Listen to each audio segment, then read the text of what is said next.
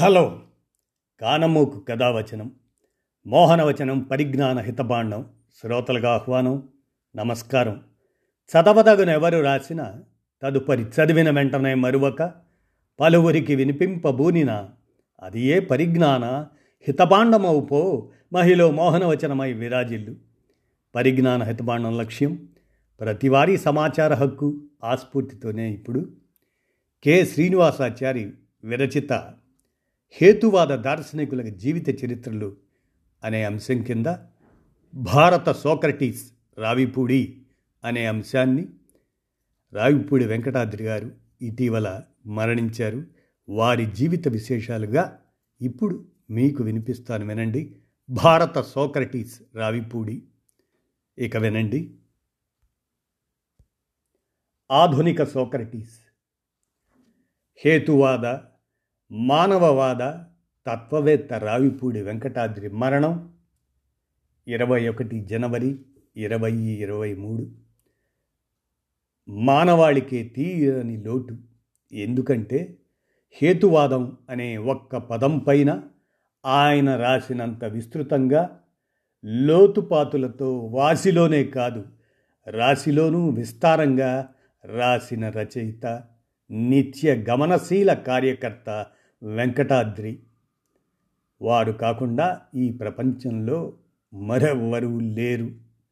వారు హేతువాద ఉద్యమానికి మానవవాద మలుపుని ఇచ్చిన తాత్వికులు.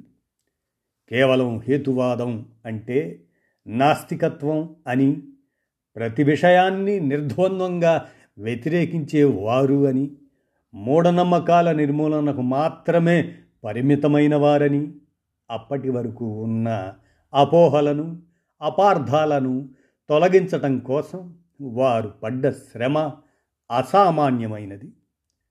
రచయితగా కార్యకర్తగా ఉద్యమ సారథిగా పబ్లిషర్గా ఇలా రావిపూడి వెంకటాద్రి అనేక ఇబ్బందులతో అనేకమైన బాధ్యతలు దశాబ్దాలుగా మరణానికి ఇరవై రోజుల ముందు వరకు నిర్వహిస్తూనే వచ్చారు. రావిపూడి వెంకటాద్రి ఫిబ్రవరి తొమ్మిది పంతొమ్మిది వందల ఇరవై రెండులో జన్మించారు. పంతొమ్మిది వందల నలభై మూడు ఏప్రిల్ ఐదున కవిరాజాశ్రమం నాగండ్లలో స్థాపించి పంతొమ్మిది వందల నలభై ఆరు నుంచి హేతువాద మానవవాద రచయితగా ఉపన్యాసకులుగా కొనసాగారు. పంతొమ్మిది వందల యాభై ఆరు నుంచి తొంభై ఆరు మధ్య నాగండ్ల గ్రామ సర్పంచ్గా గ్రామస్తుల కోరిక మేరకు పనిచేశారు. పంతొమ్మిది వందల డెబ్భై తొమ్మిది నుంచి పంతొమ్మిది వందల ఎనభై తొమ్మిది మధ్య ఆంధ్రప్రదేశ్ హేతువాద సంఘ వ్యవస్థాపక అధ్యక్షులుగాను పంతొమ్మిది వందల ఎనభై తొమ్మిది నుంచి రెండు వేల రెండు రెండు వేల ఎనిమిది నుంచి రెండు వేల పది మధ్య భారత హేతువాద సంఘ అధ్యక్షులుగా పనిచేశారు. తానే వ్యవస్థాపకుడిగా ప్రారంభించిన మాసపత్రిక హేతువాదికి పంతొమ్మిది వందల ఎనభై రెండు సెప్టెంబర్ నుంచి ఇరవై ఇరవై మూడు జనవరి వరకు ప్రధాన సంపాదకులుగా ఉన్నారు.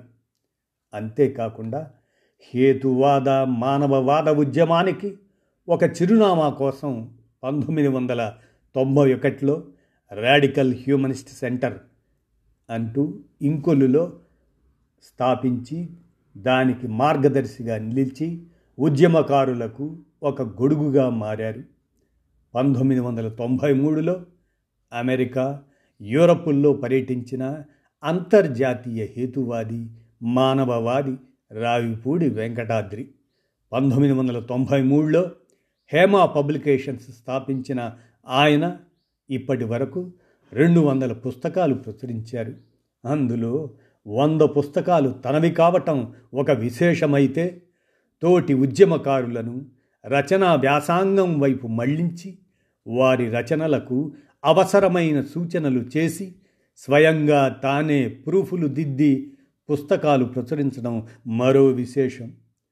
పేరు కోసం ప్రాకులాటలు అవార్డుల కోసం ఆరాటం ఎంత మాత్రం లేని వెంకటాద్రికి పంతొమ్మిది వందల తొంభై ఆరులో కవిరాజు త్రిపురనేని ట్రస్ట్ నుంచి కవిరాజు త్రిపురనేని రామస్వామి స్మారక జీవిత సాఫల్య అవార్డుతో పాటు మరెన్నో అవార్డులు వరించాయి.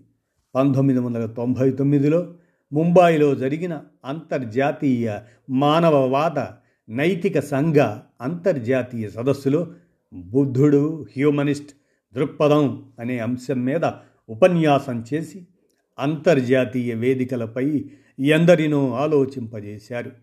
నిజానికి వెంకటాద్రి గారి గొప్పతనం ఏమిటంటే వారు నిరంతరం తనకు ఉన్న జ్ఞానస్థాయిని అప్డేట్ చేసుకుంటూ జీవితాంతం హేతువాద మానవవాద ఉద్యమానికి లైట్ హౌస్గా వేలాది మందికి స్ఫూర్తిని కలిగించారు ప్రేరణ కలిగించారు.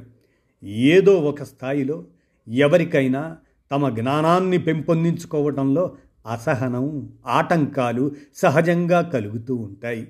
కానీ వెంకటాద్రి ఆలోచనలు నిరంతరం పెరుగుతున్న శాస్త్ర సాంకేతిక తాత్విక విషయాలపైన ఉండడం వారిని నిత్య విద్యార్థిని చేసింది. ఒకనొక సందర్భంలో తనకు కేవలం ఎందుకు ఏమిటి ఎప్పుడు ఎక్కడ ఎలా అనేవి మాత్రమే తెలుసునని ప్రకటించిన ఆధునిక కాలపు సోక్రటీస్ అని అనడం ఆయనకు సరిగ్గా సరిపోతుంది. ఆయన కలం తాకని అభ్యుదయ అంశం లేదంటే అతిశయోక్తి కాదు. ఆయన రాసిన రచనలు దాదాపు ఏడు వేల పేజీల ప్రింట్ రూపంలోని సాహిత్యం రాడికల్ హ్యూమనిస్ట్ సెంటర్ ఇంకొల్లు ప్రాంగణంలో ఉంది.